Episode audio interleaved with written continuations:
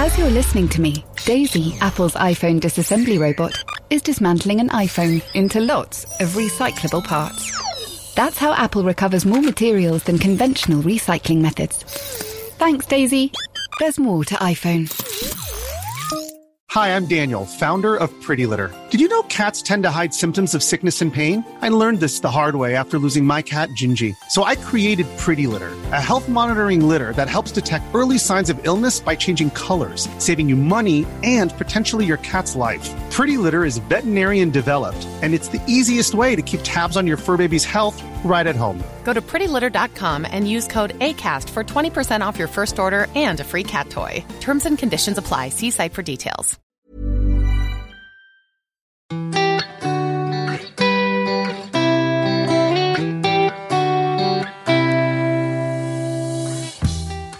One of uh, our last half hour on the radio show today consisted of a full and frank conversation about urinary tract infections, followed by some incredibly hardcore Premiership football chat. So I think we should be quite pleased with ourselves for that. Because sure. I'm going to say to you, I don't think many shows would have had that amount, that certain variety.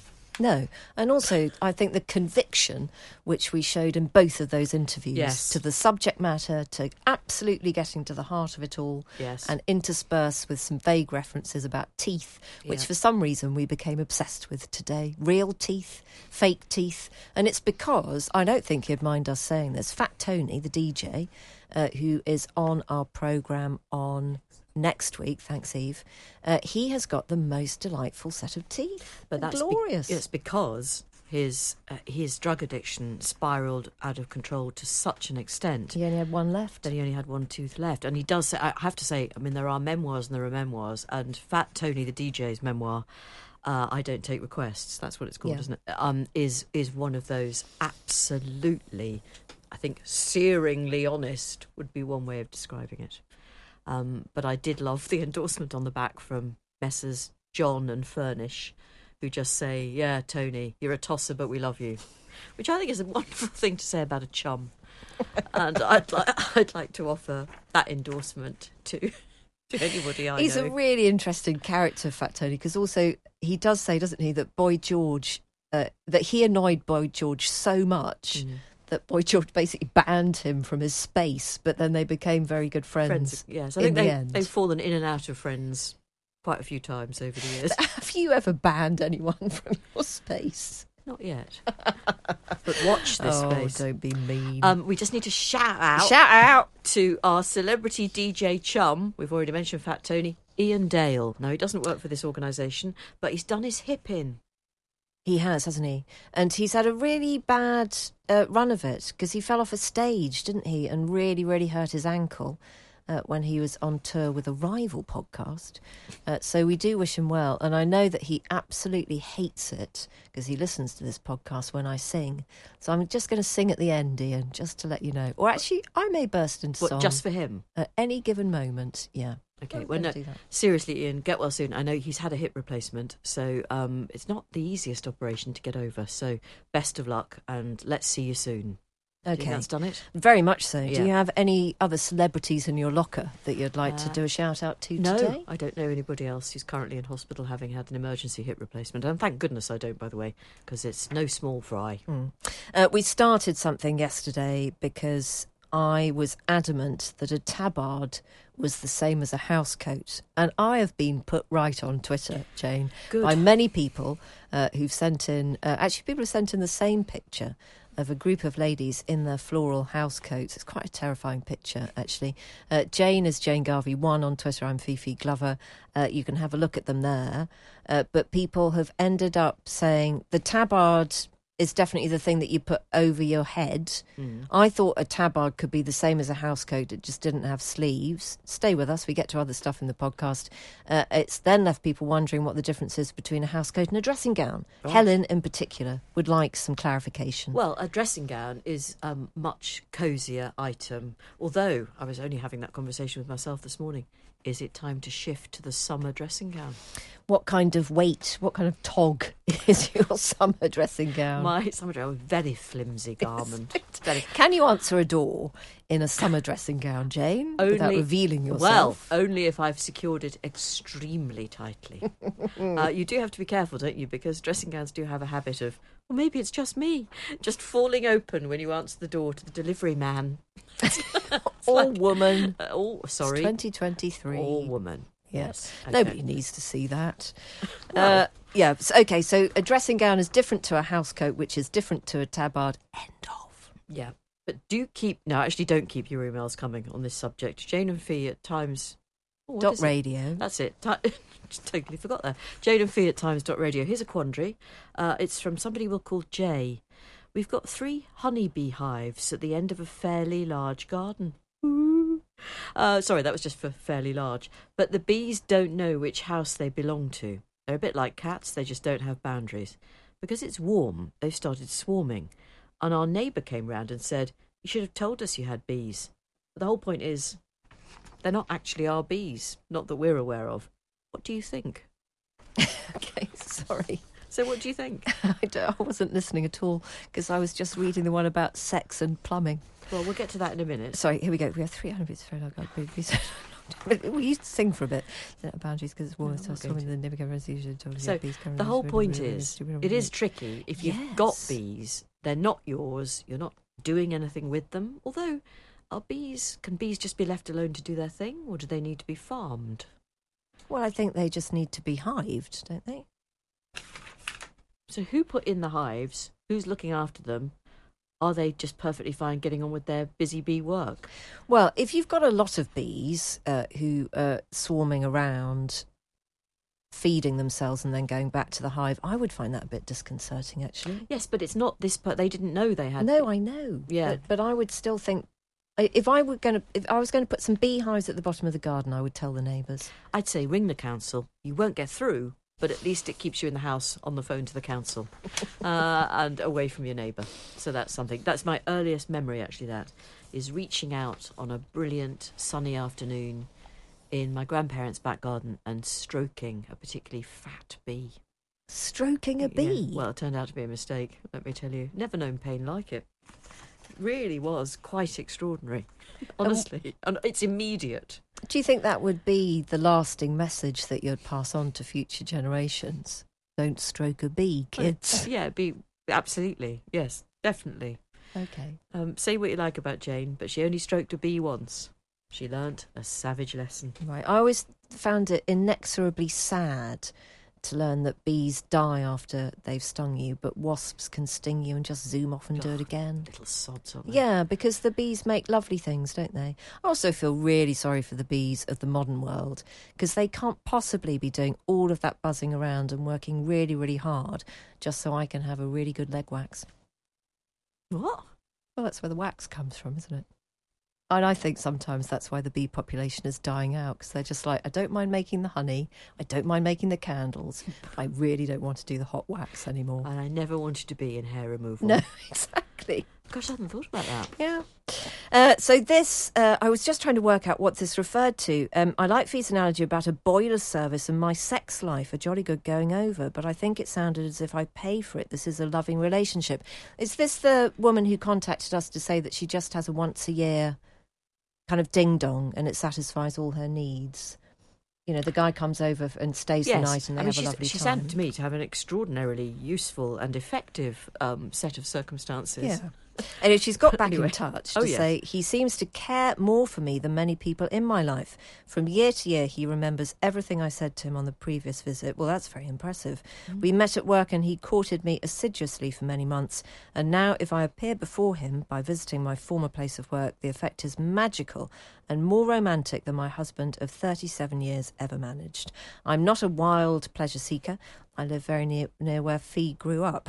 Well, yes. Well, that says it all. That'll knock it out of you, love. And spend most of my time gardening. P S. Collective noun for buttocks is a bravado. I love that. A bravado of buttocks. Oh, well, we've got another one on um, what do you call a collective... Um, What's the expression? Collective noun. Yes, what's the collective noun for buttocks? Uh, Caroline says, it's a brace of buttocks.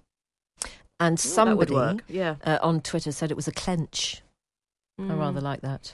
Yes, this is all because... Sorry, I've just had to pick a hair out of my mouth. That was really disgusting. Um, it was because I was mentioning... Everything is copy. Well, it so is in the podcast world, as we know. Look, it's it's life.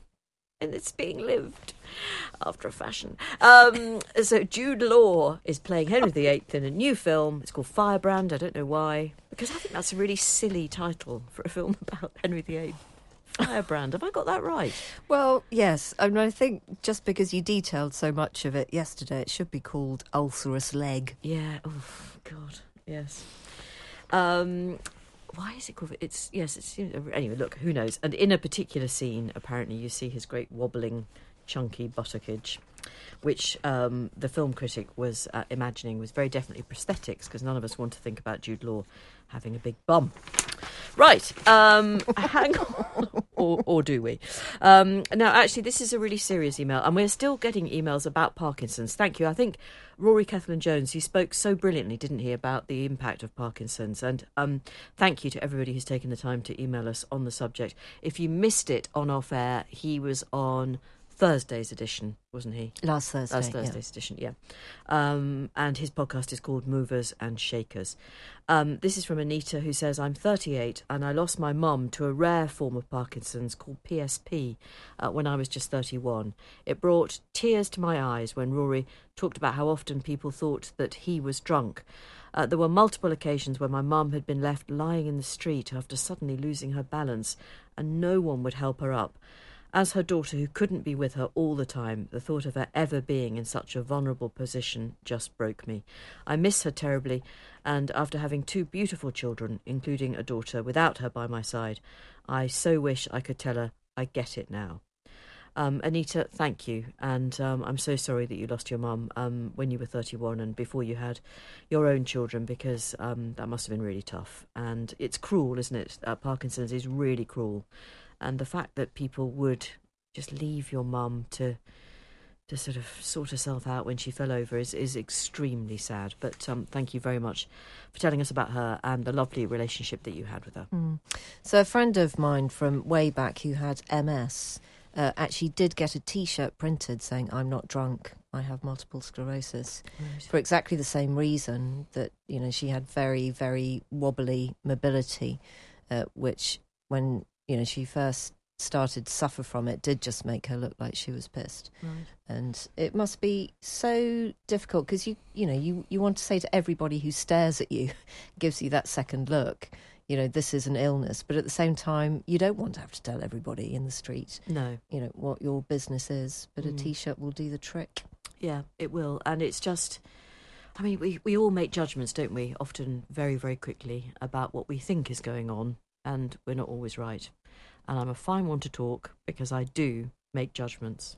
Do you? Yeah, I do. No, I'm, I'm kind of known for it. Okay. Well, I tell you what, listeners, you've got a treat in store for you well, in our interview today because yes. Jane almost had a ding-dong no, with a guest. No, I didn't have a ding-dong with a guest. But I, let's just talk about it because it was, yeah. um, it's Jo Nesbø, um, hugely successful writer. And I've got to be absolutely honest, we don't always read all of the books that we're discussing on the programme because we'd literally, we wouldn't be able to come into work if we read every single page of every book. But often we do read every single word of a particular book. Um, but this Jo Nesbø's Killing Moon did defeat me, partly because, if I'm honest, I'm not a massive fan of Scandi Noir. Have you read any of his before? Yes, so I read The Snowman when I was a much, right. much younger woman, uh, and that was uh, the first book featuring Harry Hole, his detective. He's gone on to sell fifty-five million copies, oh, yeah. and I think this is the thirteenth book in the series. And as a younger woman, I remember reading it and loving it and not hugely noticing Uh, the violence against women within it. And it is quite a meme in his books, although as you'll hear in the interview, he's very keen to point out that the violence contained in his books is often meted out to men as well as to women. I will be really honest, Jane, as an older woman and uh, as a woman with a young adult daughter, old teenager, um, I am far more concerned about that depiction of women, young women, being harmed than I ever was you know, ten, fifteen years ago, I have a sensitivity to it that I can't get past, actually. Yeah. So I find it incredibly difficult to read some authors who I really loved before, because I suppose I know more about the world and I know more about uh, what might happen. And obviously nobody wants that to happen to them or people that they love. And that might sound like a really kind of selfish, you know, a bit like when people say that they're affected by crime, you know, because of my daughter. And you just think, well, you should be affected by crime anyway. So mm-hmm. I apologise for that. But it, it, it is quite a striking thing in his books. And obviously we talk about that in the interview with him. I was very interested, and you'll hear it in a couple of moments' time, about uh, the split in his readership, actually. Uh, I'd always assumed that it was largely uh, men who were reading his books. He says definitely not, doesn't he? Yeah. Uh, but um, we because we, we've talked about this since, and I wonder, or we both wonder, whether it's simply that women read more than men, therefore, and they do, um, and they are as likely to read a book by a man as they are by a woman, whereas men, when they do read, are much more likely to read a man. Um, anyway, complicated stuff. Uh, and he is, I mean, he probably is now Norway's most successful ever writer. I was going to... He absolutely he? is. Yeah. Yeah. I mean, you know, I think by a country mile. And, I mean, his books, you know, the crime writing genre, he's really nailed it. You know, they are fantastic stories that pull people in. There's always an inner circle of a story, and then there's the ripple effect. There's something happening quite often in a, you know, completely different area, country, continent. You know, they're really, really clever books. And and I love so much of what he says about actually how he writes and why he writes. So he is a fascinating person to have met. Uh, but yes, the, you know, we do definitely go there with the uh, violence against women. Shall I read the formal cue? Yes, please. So people know well, a little people, more yeah, about they it. They want their money's worth. Here we go. Uh, so Jo is a massive super-selling crime writing sensation. As I've just said, fifty-five million copies of his books do make him Norway's most successful author of all time. Uh, most of those books feature Harry Hole, who is a difficult, alcoholically compromised but driven detective who often takes on cases where women are in peril and men are the cause of that. Now, Jo Nesbø is also a former football player. He was a stockbroker and is also lead singer in Di Derre, which is a massively successful Norwegian rock band. He which is a massively successful Norwegian rock... You see, this is what happens when you do formal reading of a script. Third time lucky. This... Come on, Fee. He's also lead singer in Di Derre, a massively successful Norwegian rock band. He is man juice in human form. His line. latest book is Killing Moon. So we started by asking him what has brought Harry Hole, his protagonist, to L A, where he finds himself at the start of this novel. Uh, it's, um, he's gone there to drink himself to death. That is the plan. And uh, so far the plan is going quite well. Um, he's in a bar called uh, Creatures, where uh, the famous American writer uh, Charles Bukowski uh, also tried to drink himself to death, I think, uh, at least according to this story. And... Um, Then uh, something happens, so he decides uh, to s- try to stay alive instead. Mm. Uh, he is quite a damaged human being by this stage in his fictional life, isn't he? Mm. For people who've never come across him before, how would you briefly describe that journey?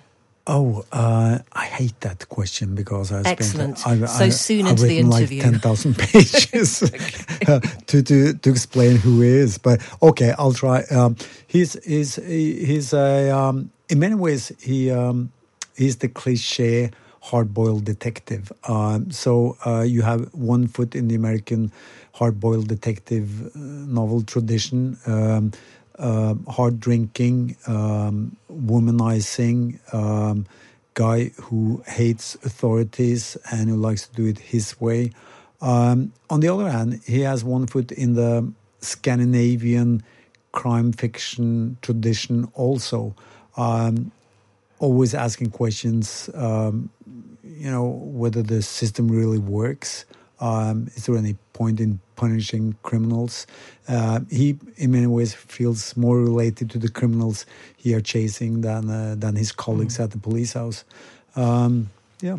When you first met him in your imagination, what was that balance between him needing to have a kind of dark side to his own life and also needing to be the person through which the reader can always feel that mm. good is going to come. You know, justice will be found. Mm. Actually, in the, in the reason why I chose to make him to sort of use the cliches of the hard-boiled detective was that I had five weeks in which to write something. So I decided I'll try to write a crime novel. I had been asked by a publishing house, uh, uh, based on the lyrics I wrote for the band, to write something for them.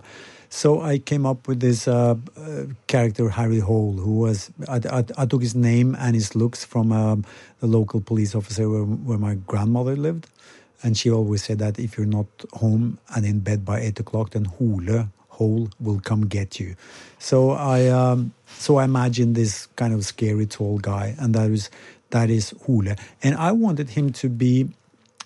Um, the camera lens for the for the readers. So um, I didn't really put that much work into the character in my first novel, I thought. Uh, but uh, in hindsight, it seems like mm. I did anyway. Um, but he has gradually, throughout the series, so now thirty novels, um, become the the focus, the center of the stories. So he has sort of uh, gone from being behind the camera to being in front of the camera. I loved what you said in another interview about the way that your storytelling history in your family informed your ability to write. The fact that families tell the same stories mm. over and over again is mm. the kind of comfort of the story. It's absolutely at the heart of crime fiction, isn't it? That it's, same template. Definitely. I think that because, like, with family stories, you have this almost interactive process during... I mean, summer holidays and Christmas where the family gathers and you hear the old stories. You don't want to hear any new stories. You want to hear the old stories told in an even better way than it was told the last time. So you get to sort of analyze what makes a story work. It's not about the punchline. It's um, it's um, how to get there. And um, so I think that that feeling that you get when you... have a good storyteller that tells you, you know, come sit closer because I have this great story to tell you and I know exactly where we're going. That's what I'm trying to achieve as a storyteller, to, to uh, you know, do what my father and my uncles and my aunts did when we had, um, had our family holidays. Do you ever shock yourself with what you manage to create on the page in terms of what happens, particularly to some of the women? Um... I don't know if I'm shocked when it's on the page. I think uh, when I um, when I come up with the ideas, I'm I'm sometimes scared and and, and worried uh, about, you know, how come you have these thoughts, not only about uh, uh, female uh, victims, but any any victim, and also the criminals, the criminal minds. I I think that probably scares me even more. Um, but it's. Um, Then again, I think that there's no limit to our fantasies. I mean, uh, there's no censorship when you're alone in bed at, at five o'clock in the morning and you just wake up and you had this dream and you keep working on that dream, and your your guard, your uh, moral guard is down in a way. So you allow anything to happen uh, in your head. Mm. Do you uh, do you ever... worry that for every man who reads a book like yours, not necessarily yours, where really nasty sexual crimes are committed against women, mm. for every man who thinks that is wrong, this is fiction, you know, I can distance myself from it, there is a man who thinks that's okay, that's what happens to women. Mm. Well, I think I would be more worried if crime fiction didn't reflect what is going on in this world. And uh, uh, violence towards women uh, is definitely a big problem. And if crime novels, fiction, ignore that, I would be more worried. Except that um, statistically you're more likely to be a victim of murder if you're male. Yeah, that's probably true. They had, well, it is I, true. I think they had they they, they had a um, uh, survey of crime novels uh, in uh, Scandinavia uh, some years ago when uh, this was a uh, uh, hot topic. And for some reason, it seemed that uh, uh, uh, the statistics in fiction reflected the statistics in uh, in the real world. I don't think that's true. Uh, okay. it, I mean, I'm, in fact, I'm certain that certainly in Britain, it's something like okay. seventy percent of homicide victims, okay. murder victims are male. But mm. I, I wonder whether um, that is... And, of course, they're killed by men. Mm. So I, I, on the whole, though not mm. always, clearly, I just wonder whether there's just something in that makes us, as women, more likely to want to read about crimes committed against other women because that is our greatest fear. Do you think that mm. might be... Um, a sort of appetite that you're feeding? Uh, I don't know. I, um, Do you know how your readers so. break down? Are they overwhelmingly male or fifty-fifty or what is no, it? No, I think there are... I, th- I would think that it's... Um, in Norway, I think eighty percent of the readers, between seventy and eighty percent of the readers are, are women. So um, I would think that there's a majority of female uh, readers. Uh, perhaps not eighty percent, twenty percent, but uh, still, uh, still majority. Mm. Do you? But I don't, I don't really um, have any ideas why anyone read my, my novels. My my novels are a universe uh, that I walk into. It's like inviting your readers to to to come to where I am and to look at these uh, moral dilemmas of the heroes and the victims and the murderers. Do you ever want to be able to have more freedom to write a very happy resolution for Harry, which would not be a happy resolution for the publishers and for your future readership? You know, you want to just wrap it all up for him. He's yeah. a man whose wife has been murdered. You know, he's uh, he struggles with himself, really, doesn't he? Mm. But can we have a, you know, sail off into the sunset and he opens a small bed and breakfast somewhere outside Oslo and lives happily ever after? It's, it's kind of hard to imagine, right? uh, but um, I wrote, when I wrote my third novel, I would write a long storyline of um, of uh, Harry's life uh, and his demise. Um, and, uh, of course, I can't reveal what is going to happen, but uh, there will be an end to the series. And... Uh, But I can promise that when he's gone, he will not resurrect as some other um, heroes in crime fiction. Okay, so mm. d- he dies? Um, well, yeah, maybe. Let's see. Okay. Or yeah. he does open that B and B. Mm. Well, I mean, that's a death for some people, isn't it? Mm. The train is now approaching. Junction at platform. Airport, please stay on board. Next stop, Road Station. iOS helps you control which apps you share your exact location with. There's more to iPhone. If you thought the only way to get a more defined jawline with natural-looking results was through surgery, think again. Juvederm Volux X C is a non-surgical injectable gel filler that improves moderate to severe loss of jawline definition and can help you achieve natural-looking results with little downtime. Even better, this improved definition lasts up to one year with optimal treatment. No maintenance required. Improve jawline definition for a smooth, sculpted look with Juvederm Volux X C. For important safety information and to find a licensed specialist, visit Juvederm dot com. That's J U V E D E R M dot com. Not for people with severe allergic reactions, allergies to lidocaine, or the proteins used in Juvederm. Common side effects include injection site redness, swelling, pain, tenderness, firmness, lumps, bumps, bruising, discoloration, or itching. There's a risk of unintentional injection into a blood vessel, which can cause vision abnormalities, blindness, stroke, temporary scabs, or scarring. Talk to a licensed specialist to find out if it's right for you. Hi, I'm Daniel, founder of Pretty Litter. Did you know cats tend to hide symptoms of sickness and pain? I learned this the hard way after losing my cat, Gingy. So I created Pretty Litter, a health monitoring litter that helps detect early signs of illness by changing colors, saving you money and potentially your cat's life. Pretty Litter is veterinarian developed, and it's the easiest way to keep tabs on your fur baby's health right at home. Go to pretty litter dot com and use code ACAST for twenty percent off your first order and a free cat toy. Terms and conditions apply. See site for details. Jo Nesbø is our guest this afternoon. Killing Moon is his latest novel. This killer will get inside your head, dot, dot, dot. That's quite a literal tease, isn't it, Jo? Yeah. Good one. Yes, because there's some scalping involved, yes, isn't there? Yes, it is. Okay, right. Yeah. Yeah. Do you know how to scalp people? Where do you go for your research for something uh, like that? Yeah, who checks your search history? yeah,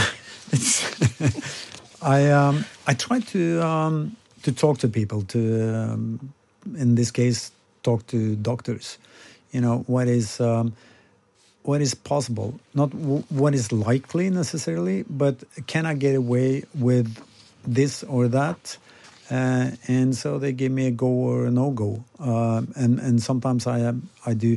For for this book, I, I actually did more research on parasites. Um, it was a... Um, uh, somebody told me about this parasite that creeps inside the mouth of a fish mm. and attaches itself to the tongue and then squeezes the tongue uh, until the bloodstream stops. And after a couple of weeks, the tongue will fall off. And then the, the, the sea lice will attach itself and become the, uh, to the tongue stub and become the new tongue of the fish. Actually, a quite well-working uh, tongue. And I, I couldn't believe this when I heard it, so I Googled it. And uh, there was a picture of, uh, uh, of the mouth of a fish, and you can see the tongue had, like, uh, eyes and uh, antennas. and that was... And it was... Uh, I was fascinated by the... but a sort, sort of relationship between the parasite and the host. And so that became um, a theme in, uh, in the novel Killing yeah. Moon.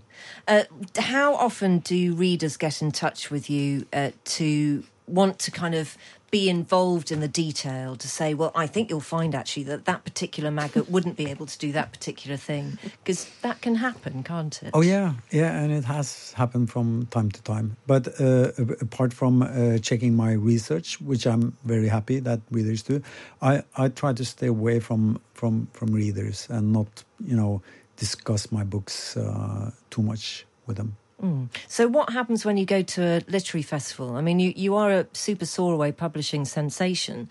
So, mm. you know, we're seeing you here in London as part of a tour that you said was taking you all the way around the world. You know, there must be so many people who want to meet you. Do you find that actually quite difficult?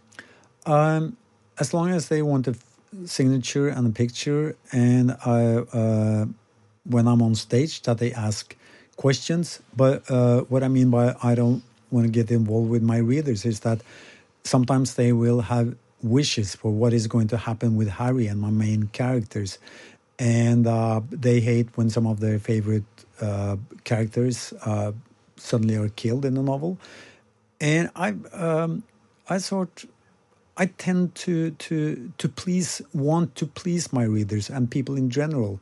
So I'm afraid I will get corrupted if I get too involved with my readers. I'm not like Charles Dickens, who would, you know, uh, publish one chapter at a time mm. and then wait for for the feedback from the audience before he, he mm. would write yeah. the next chapter. State of the British Postal Service, he'd have been waiting a long time. Yeah, but also mm. I was going to say, if Charles Dickens existed in a time of Twitter and social media, yes. how mm. would he have fared? He'd have been cancelled. He'd be mad, wouldn't he?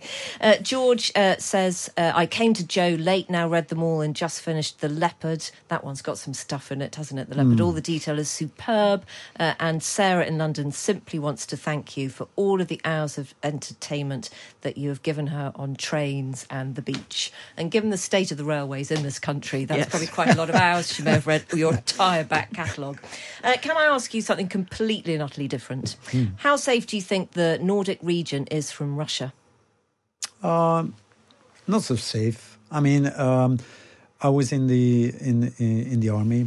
Or the actually the Air Force in the in the seventies, and then at that time, late seventies, and at that time during the Cold War, it, it was a big worry. We, I mean, we in the north we have a border towards Russia, um, and um, also I uh, um, I've been asked this a lot because I um, I wrote a synopsis for a T V series called Occupied, uh, which was just before uh, Russia attacked uh, Ukraine, and it's about Russia occupying Norway in a not too far future, and uh, uh, it's. Um, I think that well, that story wasn't actually about Russia and politics. It was about being a, a country that's occupied, to see what would how would our generation react compared to our grandparents during World War Two, when Norway also was was occupied.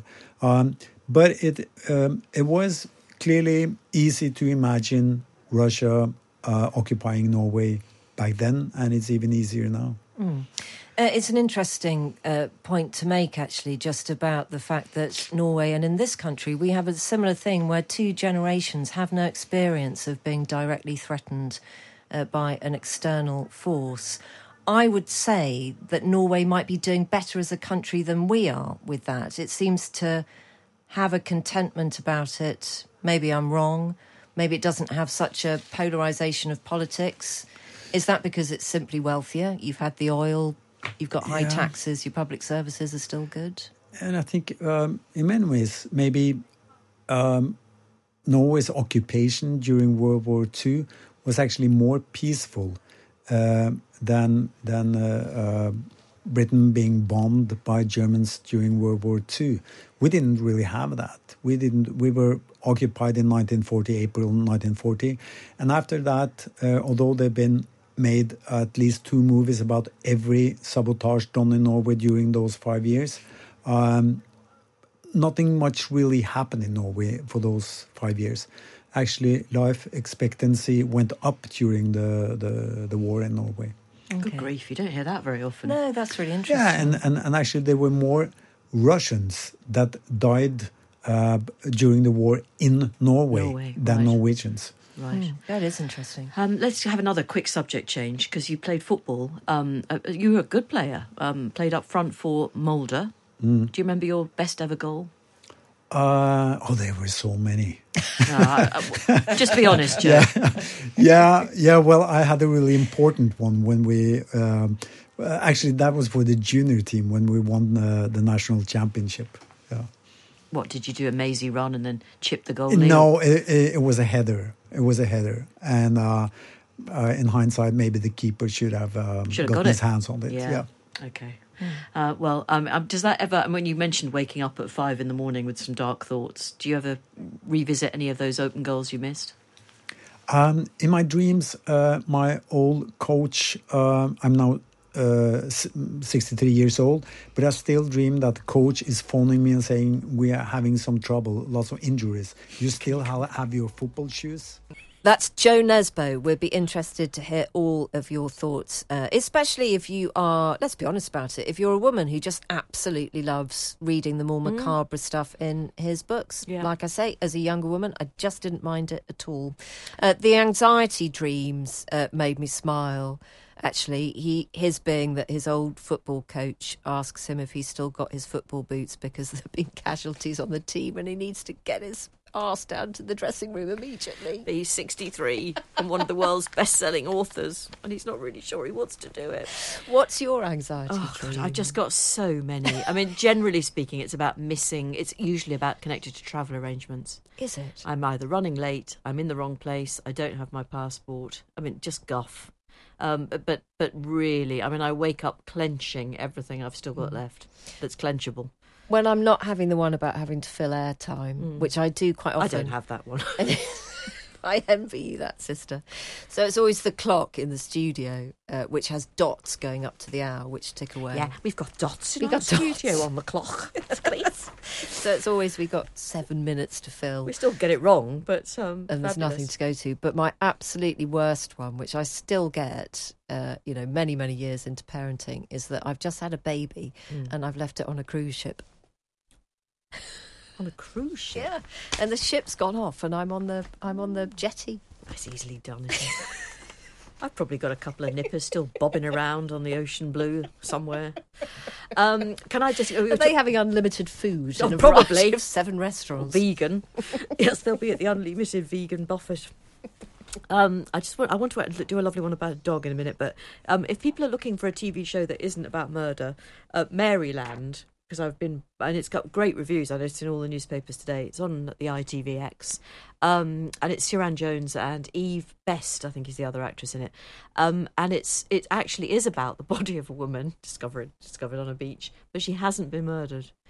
Uh, and it's just what... It actually turns out to be a series about siblings and about sisters in particular and about families. So it's not what you think you're getting. So if you if you steered clear of it because you think it's another murder thing, it actually isn't, and it's brilliant. There we go.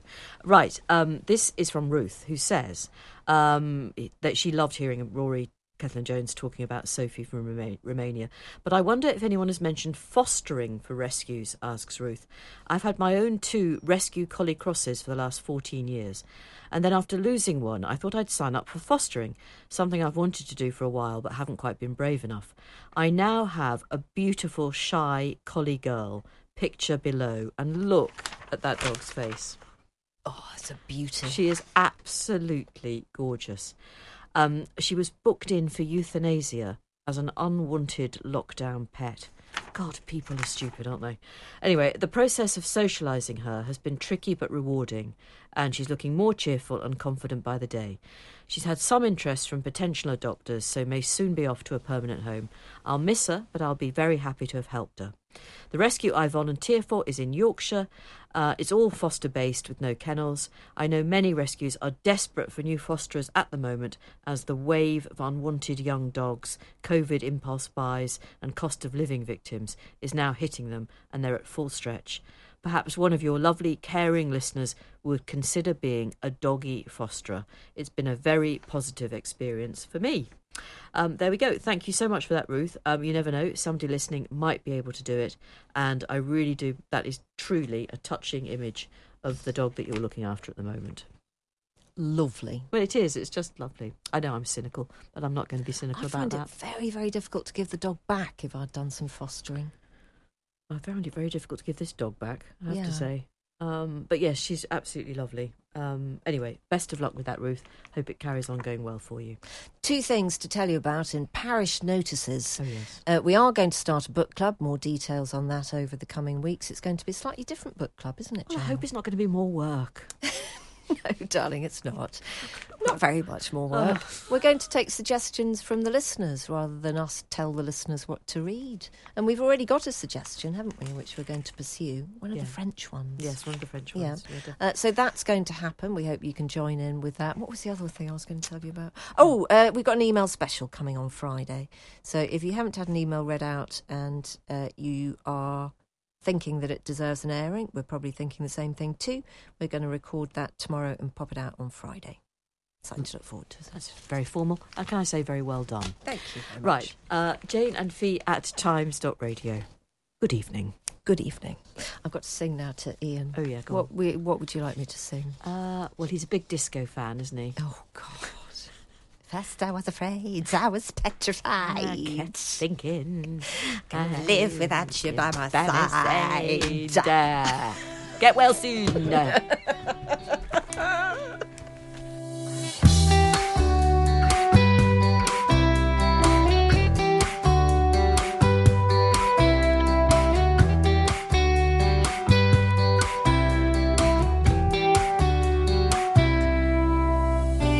Well done for getting to the end of another episode of Off Air with Jane Garvey and Fifi Glover. Our Times Radio producer is Rosie Cutler and the podcast executive producer is Henry Tribe. And don't forget, there is even more of us every afternoon on Times Radio. It's Monday to Thursday, three till five. You can pop us on when you're pottering around the house or heading out in the car on the school run. Or running a bank. Thank you for joining us and we hope you can join us again on Off Air very soon. Don't be so silly. Running a bank? I know, ladies. A lady listener. I'm just sorry.